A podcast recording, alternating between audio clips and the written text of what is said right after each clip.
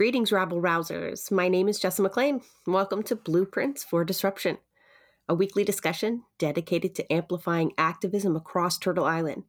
Together, we will examine tactics, explore motivations, and celebrate successes in disrupting the status quo. This podcast is a proud part of New Left Media. Welcome to another edition of Blueprints of Disruption. Today, I have with me activist, teacher, and ally Anna Jessup. Anna is part of a group called Fund Our Communities and Defund the Police. They're a Toronto based group that, among other things, have a weekly rally at the Toronto Police Headquarters every Thursday evening.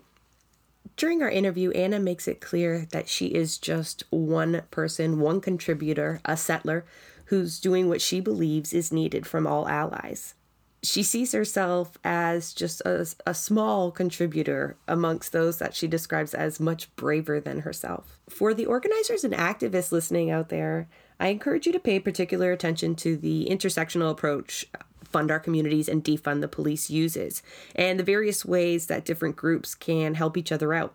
Like the other episodes that we've done, we're not just going to explore their tactics, but also their motivations. We're going to hear about the relationship building that needs to be at the center of all great movement building. As we all should, Anna continually learns from those around her. Uh, we'll hear about how she uses that knowledge and relies on her comrades to create spaces for folks to really connect, share, and ultimately fight back against police violence and colonial oppression. Let's listen in. Anna's going to introduce herself. We hate speaking for people here. So, Anna, please tell us, you know, who are you and what do you do? Um, well, I'd have to say the most fun thing I do is uh, raise my 12 year old child, Max. Uh, and then I uh, also, for fun and, and for uh, a paycheck, I'm an elementary school teacher in the Toronto District School Board um, in the northeast area of Scarborough, Scarborough in a uh, really wonderful uh, community called Malvern, and uh, yeah, and then I uh, I also do work. Um, with uh, a group called Fund Our Communities Defund the Police, named after the banner, and it's a that, that we carry, and it's a, a grassroots group. We meet every Thursday outside of Toronto Police Headquarters with a banner that says "Fund Our Communities, Defund the Police," and um, and because we're there consistently, it's uh, it's drawn a drawn some like a steady like a you know some regulars and, uh, and it's a community that i really enjoy being with. Every thursday no fail like yeah. rain shine no matter what. Not yet. And what are you doing down there? Well the uh, we our demand is uh, transfer wealth from police military and big business into sustainable publicly owned infrastructure in the hands of the people. Um, and uh, so it's a we chose that because uh, every oppressed people struggle at some point at some point must confront the police.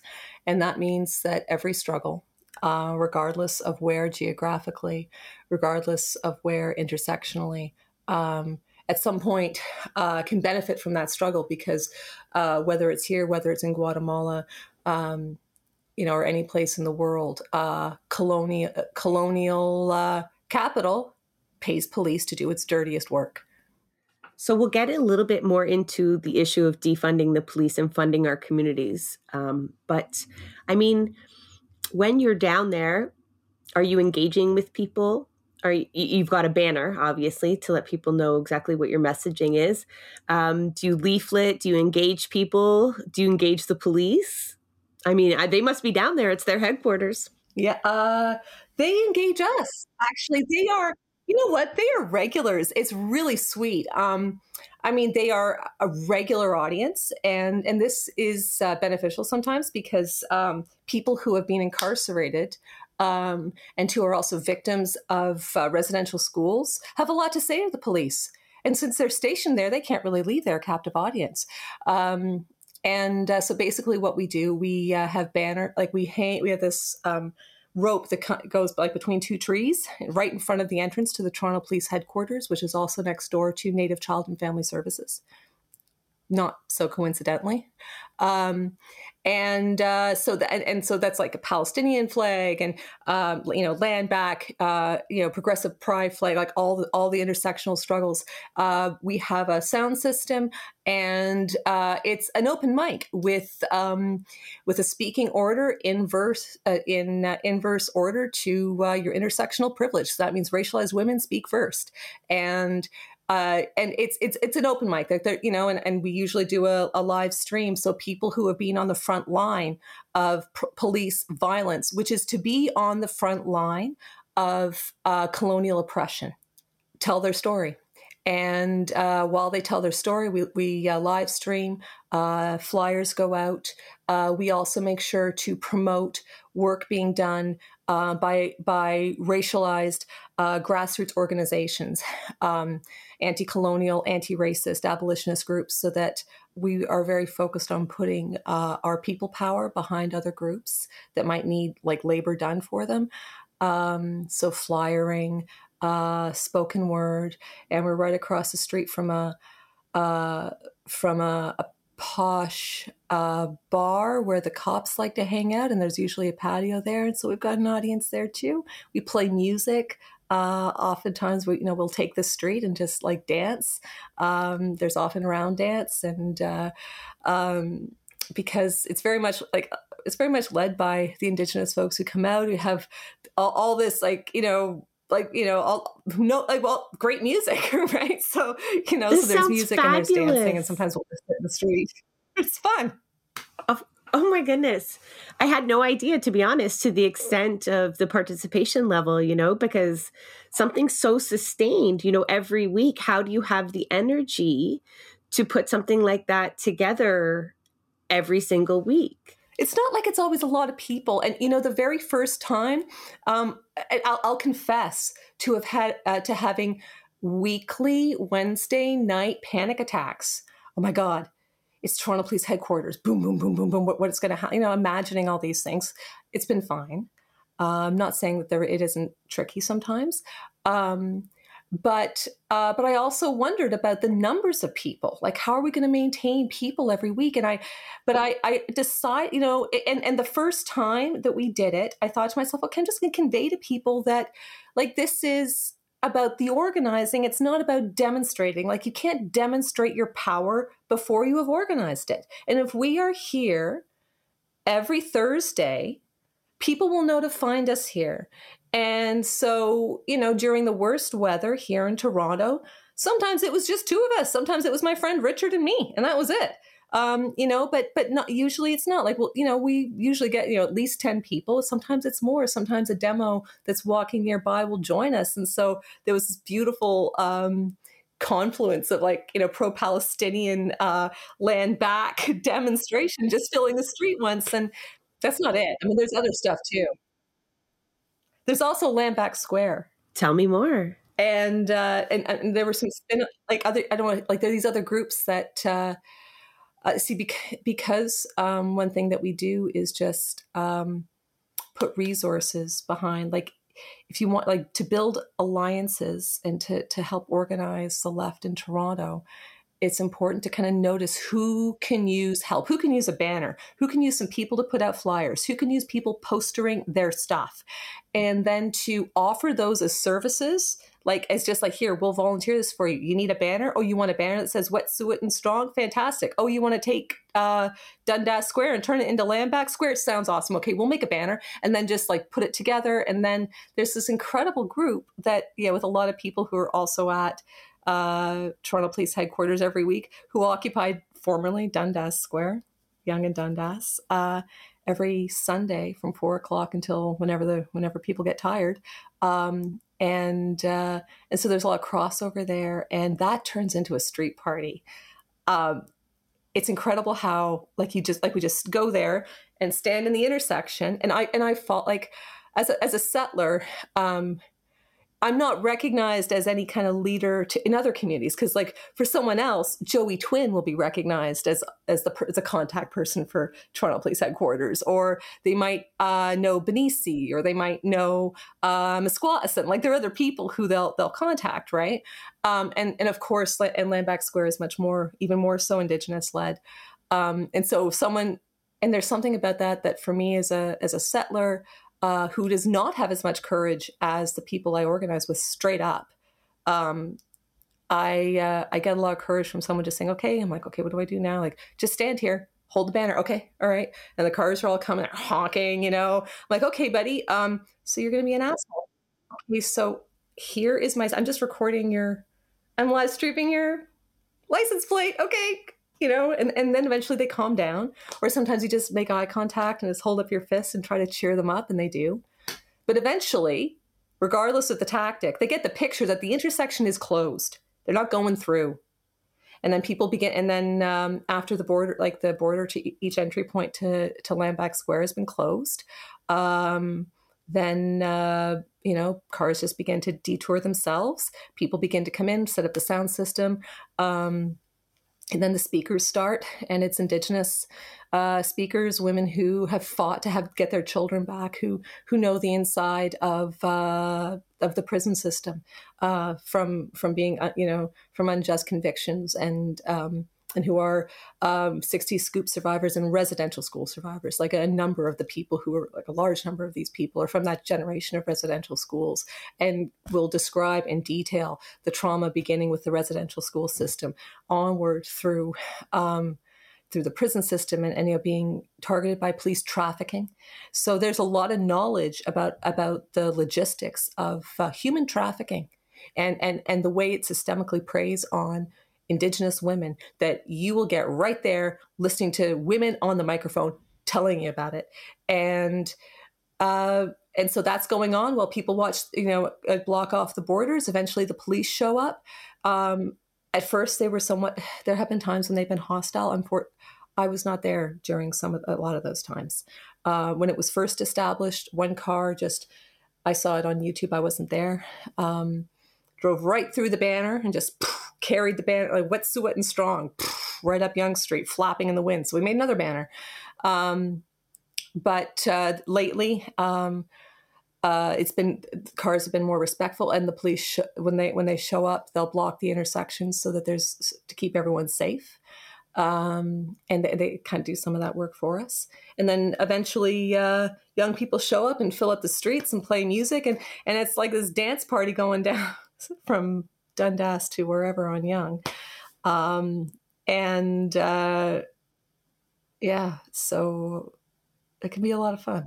But it's not, but it's it can also be tricky. You got, to have your wits about you, right? So yeah, I imagine like when I, I the live streaming, I imagine that's as much as reach out as it is protection as well, right? That you're documenting yes. what's happening and like you said kind of thwarting the um, onslaught of haters by letting them know that they are going to go viral should they misbehave but uh, you know taking up space in front of uh, toronto police headquarters um, i mean that's quite the decision to do that um, and, and, that's a very busy intersection yonge and dundas um, could be very disruptive. They are separate locations. Like I might have been confusing in how I present how I presented it, but um, they are within walking distance, within a good, you know, an easy walking distance. Um, and, and yeah, yeah, and you haven't just um, disrupted the traffic or the flow, but you've actually created a space to hear stories, to disseminate critical information that folks are clearly not getting through other channels. So, you know, when it was first described to me, it was a demo, you know, I, I pictured a banner, some leaflets, um, you know, hashtag defund the police, but it's clearly so much more than that. Um, even from the way that you've structured it, you know, uh, that you've providing a bit of an alternative way of doing things and that space you're creating. Um, that's very like I imagine maybe that wasn't the initial, like the very first time you guys went down on a Thursday and stood outside. Uh, was it reactionary? Was it in response to one of these horrific um, displays of pr- police brutality. Um, you know, can you remember that first Thursday where you? Oh, I certainly can. Yeah, tell us. Yeah. Um, you know, I got I was inspired. I got the idea from uh, Jewish Women Against the Occupation because uh, years ago they used to, and I, I, think, I think there's another group that still does, um, consisting of many of the same people, occupy the space outside the Israeli consulate on Bloor Street in Toronto every Friday, consistently, no matter what. And and someone told me about that and i thought wow that's so cool right? Because i because i know where to find them. I can fit it into my schedule. I can just be there. Their steady presence and it stuck with me and i and i i thought about about the power of that to draw people to build a community and actually to just sort of like occupy to claim a space for for people that, that there was something about that that that seemed that was effective to me and and reliable and and I and so I didn't know how to do it. I was thinking about all kind like um, but I thought this is a really important thing to do and um, and then uh, during the pandemic uh, we started doing something similar called you know uh, with social housing green deal.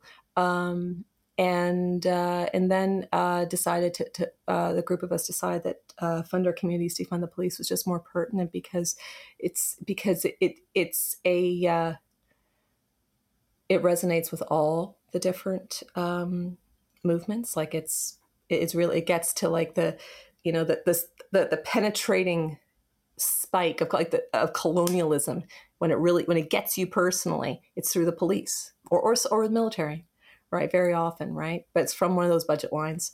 And uh, but yeah, it was about occupying space, creating a consistent space. Um, a good a good friend, an old friend of mine, John Moore, uh, around the same time had been holding regular sacred fire in Dufferin Grove and had over years like established this community by being regular there. And I forget what day it was. He'd always be inviting me out and I didn't go, blah, blah, blah. Then I really, you know, but he was doing something so significant, so important, building community with other people there. And, um, and, and that community very much is like part of what of who like that that community a lot of those folks come to our events um, to, to come to the events at uh, at Toronto Police headquarters. And so John Moore deserves a lot of credit in building that community uh, and having that consistent space, right? You know where to find us on a bad day. You just want to see some friends. you know, you can find these people right here. Because that's one thing I definitely wanted to ask you is, you know, why this approach? Why this regular weekly which to like an organizer to me sounds exhausting but then so reliable like you said about the Jewish women against the occupation that you knew where to find them. And that is so comforting especially in a city with so many people that are so frustrated by so many things and if they just knew that you know maybe not this Thursday but next Thursday I can be there or the following Thursday or the way that you described uh, another demonstration would know that if it's on a Thursday and they pass by, they could end up at a a bit of a street party. And that consistency is so critical i think to building the community right? It allows that accessibility. So again if you're not available this thursday next thursday join us. You like this this week? We are here again next week. You know bring a friend it makes it so much easier. There's no doodle pull. When are y'all available? Um, you know, uh, yeah, that one time deal, and then live streaming it. Obviously, people can then participate. Do you find um, those days though that it's just maybe the two of you in the rain? Do you ever think of stopping? Do you ever think? No. No. um, well, I mean, one thing it's really, I mean, there were point, there was a point where I was like, I can't do this. Like someone else has have to, but then I realized, hold on, hold on, hold on. Um, this is actually like, like I don't have to. Other people want to do it. like, and so it's just that also that that like holding it enough that you realize, okay, like th- there's so many other people. You know, like you know, Richard's going to be there, John's going to be there. Mesquadison's going to be there. Other people are going to be there. Um, and and I and I don't have to. So like if something happens, you know, like I you know I'm a single mom, so like you know something comes up, I, all right, I'm not there this week, but there, but beca- once it becomes regular and it's it's got routine, you know, people know the people know what to do. they know the two trees. They yeah. know where the rope goes. they know how the microphone it. works, right? The, the cis white males can wait their turn.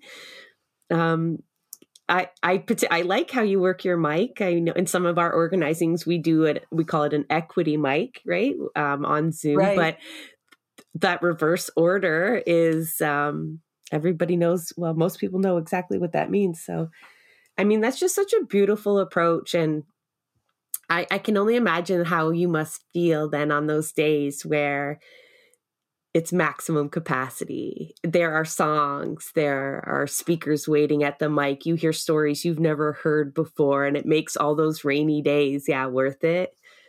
You know, where yes. you yeah, weren't sure yeah. anybody would show up or how it would turn out. So, I mean, that's that's truly beautiful and people and, and also people appreciate it because you know i think there's this idea that some folks have that a demonstration is supposed to be big you're supposed to fill the streets now how you get to that point we're not quite sure but um, you must fill the streets. And there's really just this, photo this photo image in people's minds of that victory moment.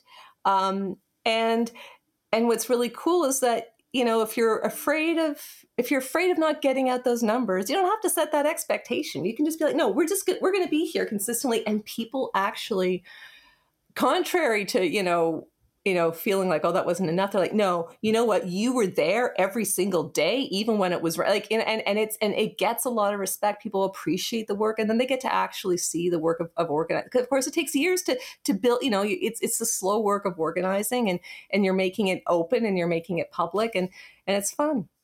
Who are you appealing to, you know, when you're down there? When you hold up the sign that says defund, are, you know, who are you appealing to? Uh, people who've been fucked over by the police, which is a lot.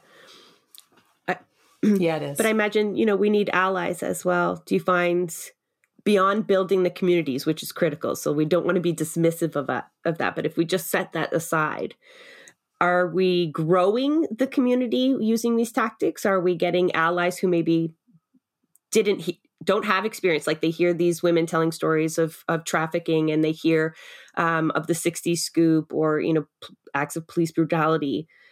Are they stopping and and staying? Yeah. That you know that must be a real disruption for their night uh, especially in some of these locations. Maybe they're going out they want to have a good time they stumble across this. You know that is that that's the impact you're going for eh um well, it's, I mean, it's very easy to just drive by if you want. It's very easy to walk by if you want.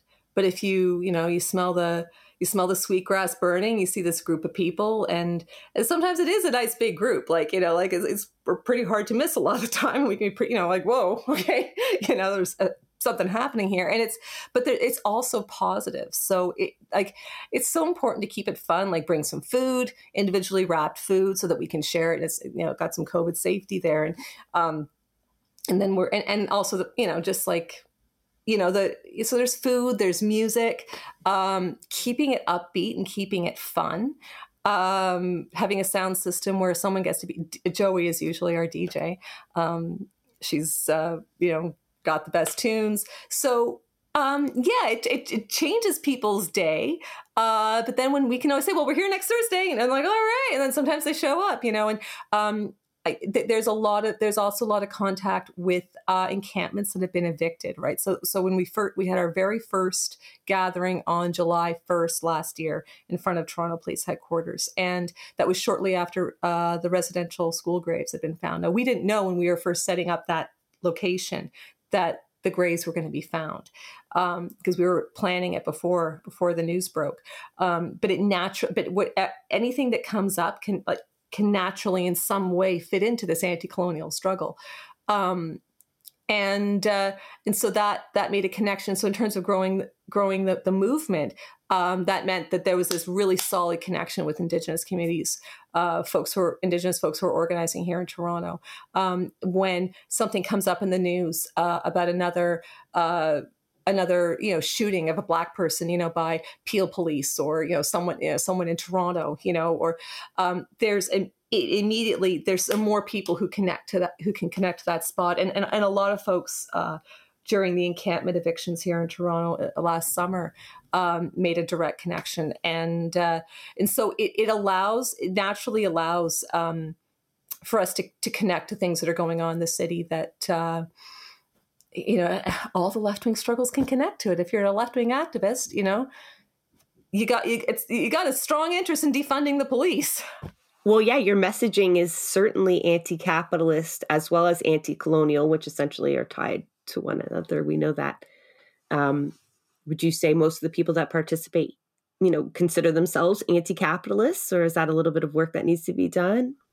Uh, you know, it's interesting you'd ask that because um, I mean, I I definitely um, see this as a as a as a anti-capitalist, a socialist struggle. Like you know, ultimately, I I want us to you know, I think we need an international socialist movement to overturn imperialism, and uh, especially now that we're in, we're in the midst of uh, what what is emerging as another imperial war. And I, um, uh, so I mean, certainly I, I take it from a uh, um, from a socialist perspective, an anti-capitalist perspective, when organizing with folks. Uh, uh, indigenous folks here on Turtle Island, that language is not really particular like that doesn't really engage so much and so kind of bridging that like you know the language that um that my friend joey uses to talk about these struggles and, uh, and my friend john you know like i um like those like th- there's like they're teaching me about like how to organize and, and i am learning a lot like i'm become you know like there's there's a different method of grassroots organizing that that joey and john apply and similarly, I've got this method that I've been using. And so there's a so it's a little bit like uh, learning each other's language, like you know, uh, like talking about the terms that, that get used. And so and uh, yes, there is definitely work. There, you know, we're, we're doing that work with each other. I like that with each other, you know, because uh, certainly uh, being indigenous led provides that alternate perspective one that we're trying to amplify, right, as a possible solution um, to all the issues that you know we face as a society. So, yeah, our end goal, um, I think, is shared there. You know, a socialist uh, revolution. Um, and like this work has to go on on so many different levels right? You talk about filling the streets you know we do have to fill the streets eventually. Yeah um but I, I i definitely wrote that quote down from you. I feel like i want it on a t-shirt. Um you can't demonstrate power until you've organized it. Um and so this network building these connections i mean it's what a beautiful foray into activism should someone stumble across this. And open their eyes and join in and join up the next Thursday. Um, I think that's just such a kind of organic grassroots approach. And I mean, you say sometimes it's small numbers, sometimes it's large numbers, but you describe so many different groups already that are interconnected and have very similar tactics. You know, maybe not the same, but you know, this consistency, this um, woven allyship where you know it's trade and labor and what do you need and how can you help us? And and that is just so wonderful. I mean can you remember your first experience with activism? Was it anything like this? I can remember. Um yeah so like well like okay so the very first time uh, my my dad was reading uh, a book by linda mcquaig called Behind Closed Doors. And it was just when the GST was being introduced, which was a regressive tax. This book was about the big businesses paying nothing for ta- a huge, huge tax breaks. How old are you? And, um, and that this is where the, I was 11. Okay. okay. so, so I got, and so I, and you know, and I, I, I was, you know, I didn't have a whole lot else going on at the time, you know, so I had time on my hands and I wrote this letter to Michael Wilson and uh, underlined things in red, you know, this makes me mad. I had my marker underneath there. And then I went around the neighborhood getting signatures and that was just so much fun. I mailed it to him and got and, and didn't get a response. And then my dad said, "Well, you know, you can you can mail it to our MPP. He's a liberal. That, that guy's in the opposition." I'm like, okay, so I sent it to him, and then I got a response from Michael Wilson. I was so excited, and, and apparently the petitions got led, read in the House. And anyway, that was the first thing. I was, that was really exciting. And then know, like, okay, I want to do something else because that's a real buzz. I really like that. Um, and then you know, next year I was in grade six, and my my dad was. Uh, uh, play like, like listening to this radio program by David Suzuki called "It's a Matter of Survival." It's about climate change and about like you know the future uh, in if we continue on the path of like you know carbon consumption and um, and it was so scary. I was like, oh my god, I have to do something. But like, I can't just listen to this and not do anything. This is horrible. So uh, so I started this club and um, and we'd meet in the library every Wednesday and uh, and listen to these tapes. But it got kind of boring, and then my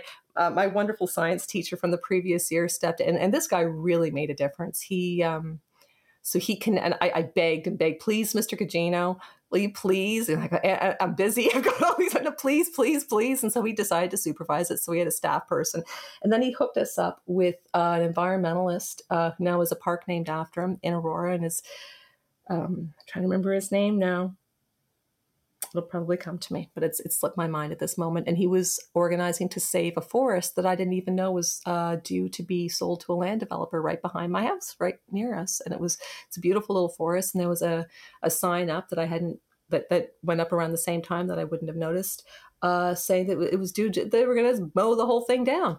And, uh, and there were some councilors organizing to fight that. And, and so Mr. Gugino helped organize his students, who I, I realize now in retrospect, he was encouraging to come to that, to our, our weekly meetings in the library. And they organized and they got like 500 signatures. And, uh, and then um, Klaus Wehrenberg, that's the name of the activist.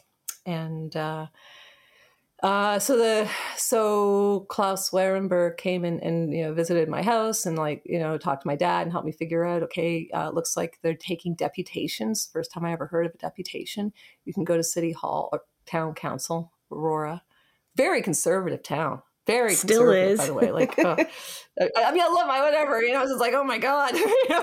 But uh, uh, so we could depute. And um, and so we got on the list and we presented our petition. And then later, the mayor of the town, I mean, there were a lot of councilors working hard on this, came and visited our environmental club for lunch um, to give his side of the story. And then the parents showed up, and I was a little bit concerned. I didn't really want him to come, but uh, but he did, and we got to to you know ask him questions, and I I recall being kind of angry toward him, like not really, but anyway, but he came and did this, and but like that was something right? And so i was like okay. And then quite frankly jess I, and they didn't they didn't burn down you know what? I didn't even realize i lost track of, of that forest. I didn't know because it didn't get taken down. The well, that was going to be my down, question. Did you save the thought, forest anna? Yeah. It did get saved. I mean like the city yes. councilors and klaus wehrenberg yeah. And, and also like I, I, I imagine i mean i realize now if the mayor came to visit our school he must have thought that that had some impact. I don't know. Like, you know, he took a little time out to give his side of the story. Um, but I thought that when it didn't get taken, I, I, never, I did not think that we had succeeded. I never imagined that we would. And I just assumed that it must have been another region. Because, you know, they play these little games oh, yeah. about like which area, they'll get you lost in the details. And I got confused by the details and thought that they just meant some other region of that, of that wooded area um, that had, that was more sparse. Um, and I thought that for decades. And then uh, eating lunch with, or, you know, came to visit my dad for dinner once. He goes, well, you know, you saved that spot. I'm like, what the, what? And he goes, well, you know, they, they had, they had a sign he reminded me of the sign, which had been posted right next to the most densely wooded area. He said, well, they took it down. And I was like, you're right, they did. That is exactly what happened. My God, they probably, they would have, they they would have taken it, I, you know, um, and and there. I mean, of course, there are a whole lot of, you know, it was a whole lot of work that went into that, and we just got to kind of, you know, be part of it. But that that was an exciting thing. And then I, I basically didn't do any activism again, Jessa. It, uh, that was like the peak of my political life um, until university when I got when I got into York, you know, when I went to York University and ran into an amazing group of, uh, of activists. Um, Joel Harden was one, was one of those, and just like really amazing. Like that that was when I discovered socialism and like real grassroots activism and direct action. It was a wonderful mentoring experience, and, and just met such wonderful people, and uh, and I credit them with a lot of my knowledge today. So good folks there. I can name a whole, but there are a lot. They're all still a lot of them are still on the left today. I very similar. Like I went to York as well for political science, and uh, I wouldn't say like that's where I started my activism, but uh, that was very um, full of Marxists. That school, right? Thankfully, yes. I had a lot of fun with um, really great professors like David McNally. Um, comes top oh, yeah. to mind.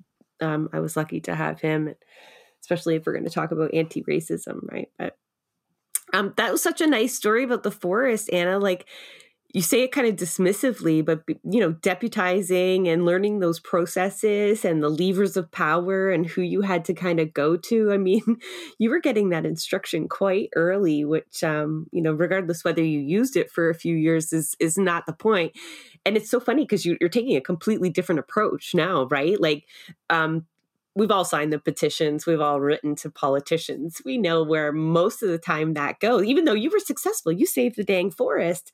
Um, but you know police uh, we won't defund the police through petitions. We know that um, right. do you have any political allies in your work? You know you ever had any um, elected politicians down there um, helping boost your visibility or is this a bit of a hard sell for those folks I, I'm not. I'm not saying that they wouldn't, uh, but uh, oh, Jessa, oh my God, you know, like I mean, so I've done. Yeah, you know, I think you really identified the path there. You know, that that was my first time being on, a council and listening to them say, "Well, you know what, we have we have a nice project for you. Would you like to be on our environmental committee?" Okay, now so we are thinking you could go out with your friends and pick up garbage, you know, or do or do something with green box, you know, with blue boxes, which had just come out, you know, and I'm thinking no, no, we, we want to stop the corporations from polluting, right? But that's not what you guys want to do. You want to just keep me busy you know, to, to, pick up. Right. Like, hmm. like, I had my son picking and, up and, sticks earlier. yeah, you know, I'm, I'm, not like sure, but you know, like, and I just, I'm, I'm not liking where this is going. And, and of course, that's exactly what happens for as long as you're involved in bureaucratic organizing and i'm not saying that it doesn't have its merits but um, you know i was very active in my union. I was on the executive of, of my of my union for a while and and did a lot of work with folks trying you know organizing uh, trying to build a community a, a community organizing uh, te- like a, a, committee that would uh, I mean, the, what what I really what we really wanted to see, what I wanted to see was uh, a citywide um, network of uh, parent teacher, community teacher uh, councils sponsored by the union, right? And and so we really worked hard on this. the thing is that it's very community organizing is really antithetical to a lot of the um, established bureaucracies that we use in politics. A lot of that machinery just doesn't operate that way, and so. Uh, there, there's a point where, um, like, I just decided, well, it, it seems that I, I just you know, the higher you go up the ladder, the less maneuverability it has. Do I have more power to do stuff or do I just have more visibility? So restrictive. Yeah, like I, this isn't fun. Yeah, yeah. and, and, I'm not saying it doesn't have a place. Like mobilize, you can you can revive a union. You can you can you know do incredible work. Um, but I think it's. But I I, ha- I can't say that I've really focused on trying to get the attention of politicians. I. Uh, when my spouse was still alive, I, I was married to I really loved my dude. He was he was awesome. He was my comrade, and I uh, and he was with me during a lot of union organizing. And he used to say, "Anna, you just get don't get caught up with these big names. Ignore them. That's not who you're trying to organize. Like they're already political. Don't worry about that. Like, forget them. Right? Organize the people who who don't have an organization yet. To like be be with those folks. That's who you need to throw your you know your power. That's who you want to support. And it just makes so much sense. That is good advice. Yeah, you know and then if politicians want to show up you know maybe we'll let them. Yeah i mean I, the amount of wheel spinning that i see people do to just get the ear of you know a certain critic to get a certain policy to a certain table it takes so much effort and like you essentially have to sell your soul half the time because you have to drift to center to make anything palatable enough for some of those people. But um, I had a, I was talking right. to a guest earlier about like clout chasing too. So you know, right. if you somehow if you're polit- if there are politicians drawn to your actions sometimes you start to wonder am i doing the right thing is this become that's right too too soft too easy um, for them to glom onto you know without any substance so not to mention yeah. it, it pushes people away to the partisanship and whatnot but i thought like it's really hard to even hear a lot of politicians talk about defunding the police I know Matthew Green has been pretty vocal, and and Joel I think has has said a little bit, but um, right now the party on the left, the NDP, you know, currently supports more RCMP funding, and um, it's really not on the political agenda. How do we get it there though? We need those people to actually fix the budgets right? So you know here in toronto i guess you're really talking god help you john tory. Um, please don't let him win again because that man will never defund the police not not a nickel. Right. Um, so how do right. you get them? Like we build these communities but your your banner has a goal right like how do we get yeah there how do we? Well, you know, there, there has been some criticism. Just the only like the, the, criticism that I agree with most in terms of that banner is that it should say abolish the police. All right. And, yeah. Uh, yeah. we'll um, get there. I will. We'll one, one step at a time, and, and, and, that was that was one of the first criticisms that that that, that struck me. And I, I mean, the thing is that like I, I'm also aware that um, as long as we think as long as long like if, if we think about how are we going to get them and then there's another way of thinking it's like well it's not about them. We're going to build i mean revolution. And, and i'm and, it, and i'm and that is a good way to think because even if even if you don't if you think in those terms you are bound to apply more pressure. And in fact the language in, uh, in, in what we say we don't say that we are asking them them to defund. We are to, it's to to compel a transfer of wealth from police military and big business into sustainable infrastructure owned by the people or managed by i forget exactly but like in the hands of owned and controlled by the people. And, and so how we compel that everything is on the table. That just doesn't fit on a banner. That right? Like we you may have that's a, a, a mouthful but let's break that down a little bit. So a transfer of wealth uh, from essentially the most powerful forces in our society will meet a lot of resistance right so i so you're saying your goal then is to build communities until they're large enough to withstand that resistance right. damn the politicians that might be in our way at the right. time right yeah i mean even you know, when I ask you who you're appealing to, and you definitely have made it clear, like I'm not appealing to John Tory. We have given up hope on that man or or his actions. But you know, in the end, they will only act once there is a massive movement underneath them, or of course they are swept away by it, which would be even better. Um, so it's not it's not a criticism. In fact like it's it's a diversification of tactics right? Like someone can still be going into john tory's office and trying to ask him to defund the police if that's what floats their boat. But clearly we need enough people in the movement connected to one another to to make it clear that that dem- that's a demand not an ask do you find um, that you are building have, do you continue to have momentum? Yeah, oh, for sure. It's um, yeah, it's uh, I, and I think a lot of that comes out at Landback Square, actually. You know, and it's um, yeah, both of them. Like, um, you know, got got more of a solid crew that comes out, and then we connect with other groups, and then you know, being able, it, it also meant that we were able to um, carry off, you know, like a, a, we did a peace demonstration a little while ago that was sort of affiliated, not completely under the banner of our same organization, but but once you've established that you are regular, consistent, um, people know where to find you. Uh, you end up so much more able to connect to the other the other organizing that's going on. Um, and and I think right now, given how like I'm just going to get back to that topic, you know, it's kind of like a reform or revolution kind of question, right? you know, um, are we asking them or are we going to do it ourselves?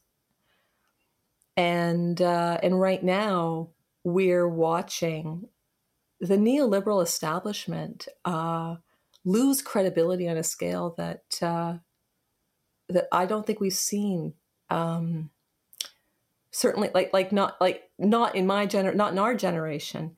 Um, and we've actually and, and one symptom, one really blatant symptom of this is you know rampant conspiracy theories, um, far right movements that can you know uh, can boldly march around, you know, with, with near impunity, right? Like these these things happen at revolutionary moments you know for based on what I, I, you know based on whatever you know studying i've done you know like it's it's because the, the system is actually so um uh has lost so much credibility and, and, and, and the economic system is just not functioning to keep most people fed and content. And then, you know, there's some, some middle class folks with a little bit, you know, with privilege and anger and whatever, you know, will take this far right route, but, but there's, there's a power vacuum, right? And then there's a competition.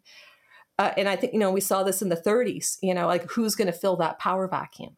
And um, and there was a similar, you know, similar, you know, stuff was going on in, Europe around the time of the First World War, right? And and um, and that and that's very much like that competition between the right and the left is very much where you know Rosa Luxemburg's movement and where you know where where uh, you know the Russian Revolution came from, and and very much the peace movement that you know that that actually was very successful. We don't talk about World War One being an armistice very often. That in fact, you know, the Russian Revolution, people rising up in a revolution saying no, no, we don't want this war anymore, was very much a part of that, stopping a an imperialist war. Um, that the peace movement and a movement for international socialism has very much like that revolutionary uh, comp- like um, fire to it that, that that it has that source um, that when the wars become intolerable, when the situation it becomes intolerable, um, and uh,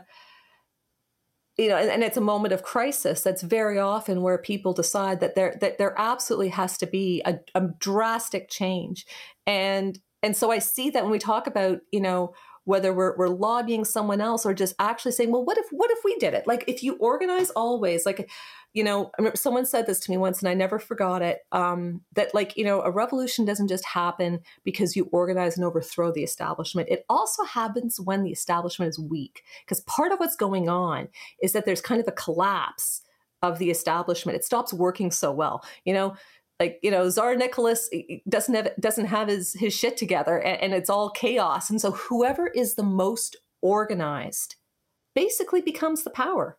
And so always always to organize so that you are you you are the most organized group around so that when stuff stops working you're the one who fills in the power vacuum. That can be an immediate that can be a, a sudden change or it can be gradual. P- whoever is the most organized see that will set the tone politically. that terrifies me at the moment because although you know love what you're doing but you have to admit there's a huge vacuum on the left in terms of like leadership or consolidation and the right um, demonstrated by the you know most recently the occupations of ottawa. Like we've not even occupy toronto didn't occupy that kind of space well that's good it's okay you know you can talk but it's like yeah. it's kind of like misogynistic you know like actually women are, are usually quite more more brave um but do you know what I mean? Like that I hate to give it any kind of credit, but like that is a huge success on an organizing scale, especially during a pandemic when people are poor, struggling, mostly wanting to stay inside. And they were able to not just occupy Ottawa, but have all of these solidarity actions that are still continuing today. So, so yeah that's why you see me making those faces is that's me cringing when you say you know in this absence of power who will take over? And i think if we were to flip that coin right now today that would not be the left that would not be us. So how do we take our thursday action along with all the other work that your comrades are doing across turtle island and beyond and get to that point? You know um you know what are we what are we missing what work needs to be done so you know, I, I told you earlier, I'd ask you if there were a thousand Annas, you know, what would they be doing right now?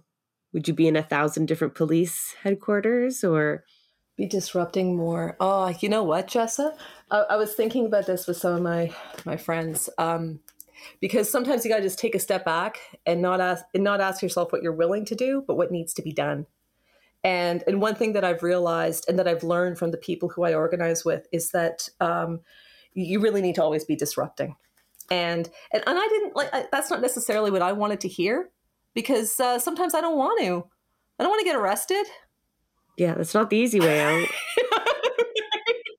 you know, but then I'm here I am with other friends who clearly don't who are just going to be there regardless. I'm like, okay, well, I got a ton of privilege, you know like you know and here my friends who don't have that much privilege they're, they're not scared okay all right so then i realized actually disrupting like when you can't when you don't have the numbers but you just constantly disrupt you uh you get first of all you get more attention you draw more people um you, you build your own courage and you make things difficult for the opposition and you manage to um you uh, you pack a harder punch, and it, it's a way of of, of uh, accomplishing more. And so I, you know, I, I was thinking to my, I was you know, we were talking. I said, really, what we need to start doing, we need to start occupying some of these vacant apartments. And we got a massive homeless crisis here in Toronto. You know, it's appalling. You know, people can't afford to live in their own city, and you know, tons of people are on the street. You know, and um, you know, I know lots of people who've been on and off homeless, and um, and so thinking about, uh, like, I think the answer is that you keep disrupting. Um, I think there, and you know, block, you know, do, whatever makes, uh, whatever makes the establish whatever throws a wrench into things. And i i'm not the expert on that. Like in truth this is where i'm learning from my comrades. This is where i'm learning from my friends because i, I wouldn't have blocked the the Yonge street at dundas a, Yonge in dundas. I didn't have that much guts. My friends had that much guts. I went and stood with them and i'm very glad for that. So i'm following their lead right now. Um, but I do believe that there has to always you always have to be uh, getting you know when you don't have the numbers and you need to increase the visibility and and and there's like a balance because you don't want to alienate yourself from most people. It has to your actions have to be uh, clearly justified. And uh, when the law is as uh,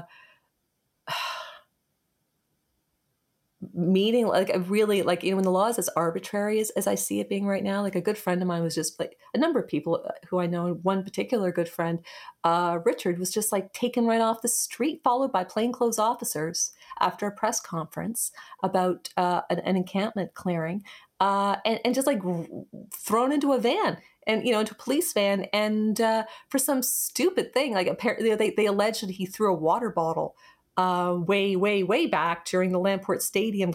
You know, they don't even have like there's no evidence of it, and um, so when it's that arbitrary, I just I think that there's a lot to be said for just say, okay, well they'll make the law whatever they want. So let's just decide what is justified, what makes sense, what will be recognized as reasonable to most people, to most uh, well thinking people, well intentioned people. Um, and just fo- follow that and disrupt and continue to organize and continue to disrupt. And um, yeah and that that means traffic it means occupations. Yeah i think maybe that's where and it means courage and friends. that you kind of talk about limitations. You don't call them that but needing to make sure that you know you don't push the boundaries so far as you uh, alienate the same people that you are trying to draw to the movement. And I think that's perhaps where the right went wrong, you know, um, putting up a hot tub, you know, and defacing um, people for having rainbow flags, you know, the, the, the dog shit thrown at people. And, you know, they just, they took disruption to a whole new level and it then became essentially meaningless. It just became this act of rage. Um, the messaging got lost, and uh, thankfully, you know, some people distance themselves from them, but at the same time, you know, you want to keep pushing those boundaries too, right? So, how do you find that balance between, you know, making sure you're palatable, but also disruptive enough that it matters, right? So, because that in political organizing that's what i find so frustrating too is often policies or actions have to be passed through so many people and you know well this this group of voters won't like that so why bother even though you know it's the right thing to do? And um, i hate that like that is just so limiting. So well, that's why people love you you know, because you don't, you know, and, and, the, and, people do care. Like, you know, people are smarter in their heart than they are in their head. You know, like so I many people so. will disagree. Yeah. It feels like the safest thing to say, but inside they're like, I like what she's doing. you know, and, and, and on a deep level, they're like, yeah, keep going, keep going, you know, and and, and it inspires people.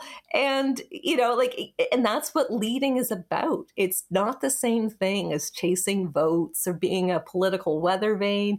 And you're not that you know and and and, and it's and that's what's memorable. Like that's what people are going to remember you know like these people who just care about getting reelected no one's going to friggin' remember them in 15 20 no one cares. No and they're so ineffective they, they too. there's nothing to remember. Uh-huh. you know? Yeah. No change no, and uh, you know, sometimes I ask interviews in interviews, you know, what's one policy that would make you stop doing what you're doing?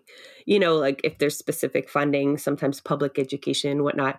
But you know, when you're coming from an anti-capitalist smash the system, it's you know, you're the work is never done, right? So, um, yeah, settling for middle of the road, you know, actions or policies is kind of I think we're just so beyond that, right? It's like that's I mean there's there's a time and a place for everything. There's the easy in, right? You, you want to draw people into the easy thing that's not so, you know, the people who don't want to get arrested, right? Let them kind of stand in the background, get more brave, um, understand the need for disruption and its effectiveness. So, like, I really do appreciate the time you spent here today, um, driving that point home that the need for disruption, because that's you know part of what we're doing here with this podcast is you know it's a bit of disillusionment with the electoral system and the amount of energy that really good people are yeah. spending inside those toxic spaces. So hopefully we they are toxic. they are. Oh firsthand knowledge know it. I've seen so many friends damaged through it, but I have never really seen that kind of toxicity in any kind of organizing circles I've been in. There's always problem characters. You always have the same issues of perhaps being infiltrated by centrists or, you know, just personal issues that might erupt, but it's never to that level of, you know, repression that you can feel inside. So, like, hearing you describe spoken word and you know even just picturing two folks holding the banner in the rain is like so heartwarming to me because i've been there you know when you have no idea who's going to show up you just know you and a friend are hopefully and um so I mean, I think and we did that with the KKK convoy go home banner. Like, like that we had like a few, but you know, people appreciated it, and it was just this little bit of disruption. It was friggin' something, you know. I um, at a time where we needed that too. You know, we needed to see some of our comrades instead of watching the convoy. We needed to see a little fight back there. So I, you know, I wish I was in the city, Anna. Like I'm up here in Sutton. I'm I'm a city girl. I grew up in Scarborough. So when where, you say Malvern, oh, I'm I'm in. Oh, I, I, love my town. If anyone's listening, um, I'm in Sutton. Yeah. So uh, just I thought you were out east. No, what you do you mean? Ontario? Yeah. I thought you were down east. No. No, I'm oh, an Ontario girl. I'm That's just an hour out of the city, so like there's you I know. grew up in Aurora, Thorncliffe Park, and then and then Aurora. Yes, yes I'm in Georgina. So yeah, no, so. I'm with you. I know where that is. I yeah, know Sutton. Yeah. so, I, like, I wish I was in the city because the thought of that being so accessible, you know, even your banner drop, I was like, I say to my my partner all the time, like, I we have to move back into the city, can't afford it, right? I'm just like the amount of networking and, and connections or that what you said you know if you just know that there's a bad day and there's going to be some fighting comrades there on a thursday and you can show up and just be a part of it if nothing else um, you know I, there was a time where we all went out and hit the pots and pans at some not during covid yes. i mean um, during the maple spring right um, right, when right. the quebec students were doing it and yeah we set it up every in a park. I can't remember which park. I think we were in Moss Park. every uh, week, and some of the neighbors came out, and yeah, yeah, the first time it's two people, then four people, then more people, and then it started to dwindle, right? Because we needed to add something to it, we didn't, and so it died. But um, it's I love that you're just so consistent and so determined and you know when i say like what's your end goal and you're like yeah we're not even close to there so this is what i'm doing for the next foreseeable um, future. but there is an end goal and, and I want and I actually really want to state it because um, the disruption is important.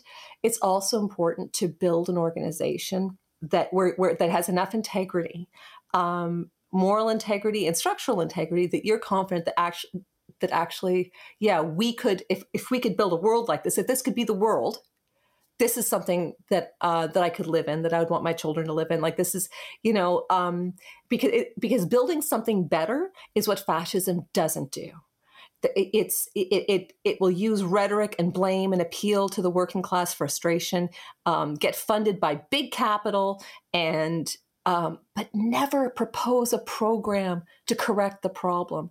And so, um, disrupting while at this disrupting the establishment while at the same time building something, building an organization that you really are that, that you feel at home in, that makes other people feel at home, that has processes for, for reconciliation within it, that has equity based processes, that, that, that shares resources, where that has real integrity, then you're doing something more lasting than what those assholes were doing, you know, you know with the, with the you know in Ottawa like that. And and and people do see it, it has staying power. And and there's always the, the prospect of you know um um what not what what's it um protra- like long-term resistance right? Like you know like a lot of movements have sustained the war for many many years right? With with protracted. that kind of um defense protracted. Thank you for calling up the word i was looking for. Yes. Yeah yeah were you at occupy anna i wish i was because I, I, think I like wish. that's no. I, I, was I walked around it. I, I, was in my first few years of teaching. no, I, was I had my nose in the books. I, was teaching at that point and didn't uh, really get out very much. I was, yeah, because it's you know it's what you describe in the way that you know obviously it had its issues, but the attempt was there to demonstrate an alternative way to live an alternative way to make communities and to lean on each other and to celebrate each other and educate each other and um that's what it was. It had other things but it had the same critique that you sometimes might face where the goals were so broad because the vision was just so transformative. It wasn't a single policy we wanted. We needed uh, something you've never seen before, people. So we may have different ideas on what that looks like right now, but we know how we're going to get there. And um, so the vision wasn't super clear at the end, but what it looked like in the now was like, it, that was clear. We just wanted it bigger. You know, if we could just make this park to the next park, to the next park, to the bigger community. If we could operate Turtle Island in this fashion, we would start to understand how to undo what we've done. And so I totally appreciate that as a, as an end goal. And you're right, that's something fascism certainly doesn't do. The right does not do. What what I saw them kind of replicate instead of like this loving community was a more militaristic replication on Ottawa, right? They had um, right. the terminology they were using amongst themselves, the tactics they were using were very um, combative. It it didn't sh- like that's really if you use them as your vision of what you wanted it to be, and compared, you know, the park and occupy or your square, not your square, Landback Square, to that, and it it's wondering why people would be drawn to that vision versus the one that you know you've demonstrated you know um so i would love to be able to amplify what you're doing so what can people where's do? where's your police headquarters in Sutton? It's just we've got a York Region Police just down the street off of Baseline. I, I, mean, I'm in a community where people still fly uh, Confederate flags, and um, oh, fuck. it's it's not great in that terms, but that just means there's definitely lots of work to do. But I mean, how can people listening now help you specifically? Let's just remind people where a few of these items are. So you are every Thursday Where? Yep. Uh, 40 College, and that is right near Bay and um, and College, and it's the the Metro Toronto Police Headquarters. And every Thursday at five o'clock, and sometimes we'll give like a high five to people to remind folks five. See you at five. Um, in right in front of the police headquarters, and uh, there's music, and if and there's food. If you want to bring a little bit, that's great. And uh, and the weather's getting nice, and so we're going to be there. And uh, and very often on Sunday, um, probably more consistently coming up at uh, at Yonge and Dundas uh, at four o'clock on Sundays. Um, yeah, and uh, yeah, so that that's where we are. On that's where we can be found on. You know, that's where we can be found in Toronto. And I, I it still makes me think back. T- so you know where to find Anna. You know, I imagine it's all. I hopefully it's all comrades listening. I'm sure the police know just where to find you at any given well, time. Anyway, sometimes we get some no. Sometimes we get some assholes. No, we do. There, there, there's you know you get people you don't want sometimes. No doubt. Um, yeah, and what do you uh, do then? And so you know, reading up on. Uh, I don't think I can repeat what I. I uh, well, there's this one time, um, someone joined our group who um, who actually used to be a member of the far right and had made like real effort. Just said, you know, like I went through this thing and I've left and I've like publicly disavowed everything and I've, you know, and I like now do this work to denounce and you know, and I forget and and somehow someone came to harass him. I forget exactly what it was. Um, and uh, then we just kind of like stood there and just kind of, you know, be physically present and, you know, sorry, no, you know, please take your camera elsewhere, you know, and, but always trying to, always stay calm, you know, be, be the calmest person there. Um, so, uh, uh, police uh, it's really strange to me when the police start to come up like what like and to me it's such an image of of the overfunding. You've got so much time on your hands, like really grotesque amounts of time on your hands. Don't tell me this is a difficult job, okay? You know, people who work in the public sector, the actual public serving sector, know what it means to work hard because they they don't have enough people to do the work that they have. You have too many people. You don't know what to do with yourselves. You're standing here watching us, you know, and. uh um, yeah, I, I, um, what have we done? We've had, uh, you know, I don't think we've had a whole lot of trouble with, um, with far right people showing up. Actually, um, I'd have to, but but I think that whenever the poli- whenever the police, whenever it looks like things could get tricky, start recording. Um, and uh, and yeah, police. You know, when we were uh, we we did a walk to um, Queens Park and uh, like from our spot connected it to other events. It's always like a piece you can connect to other parts. Uh, and to lay some shoes down by the John A. Macdonald statue, and uh, and it was very clear that you know there, there were police there fo- uh, around us. Uh, you know, like we're not like these. Um, I guess the security officers and also some police uh, just wouldn't go away, and they'd kind of come up from behind. They're very sneaky, like that. I think that there's any quality that I would attribute to them more than anything. It's it's certainly not courage, but sneaky, sneakiness. Very stealth, like cats. Yeah, I like you guys are just oh. Um, but uh, the bikes don't make any noise, right? Yeah. No, I know. Yeah, there. Oh, man, I try to think what what else I was gonna say. Oh, I don't know. Don't worry. Yeah, we won't give too much uh, air to what you know the right does um, at at to to drive us nuts. But um, let me just take a look if there is there anything I didn't ask you that I should have asked oh, you? No, no, um, no, I, no. I, uh, no, it's, it's really great to finally meet you, Jessa. I know, I love like your posts. I, I love reading your stuff.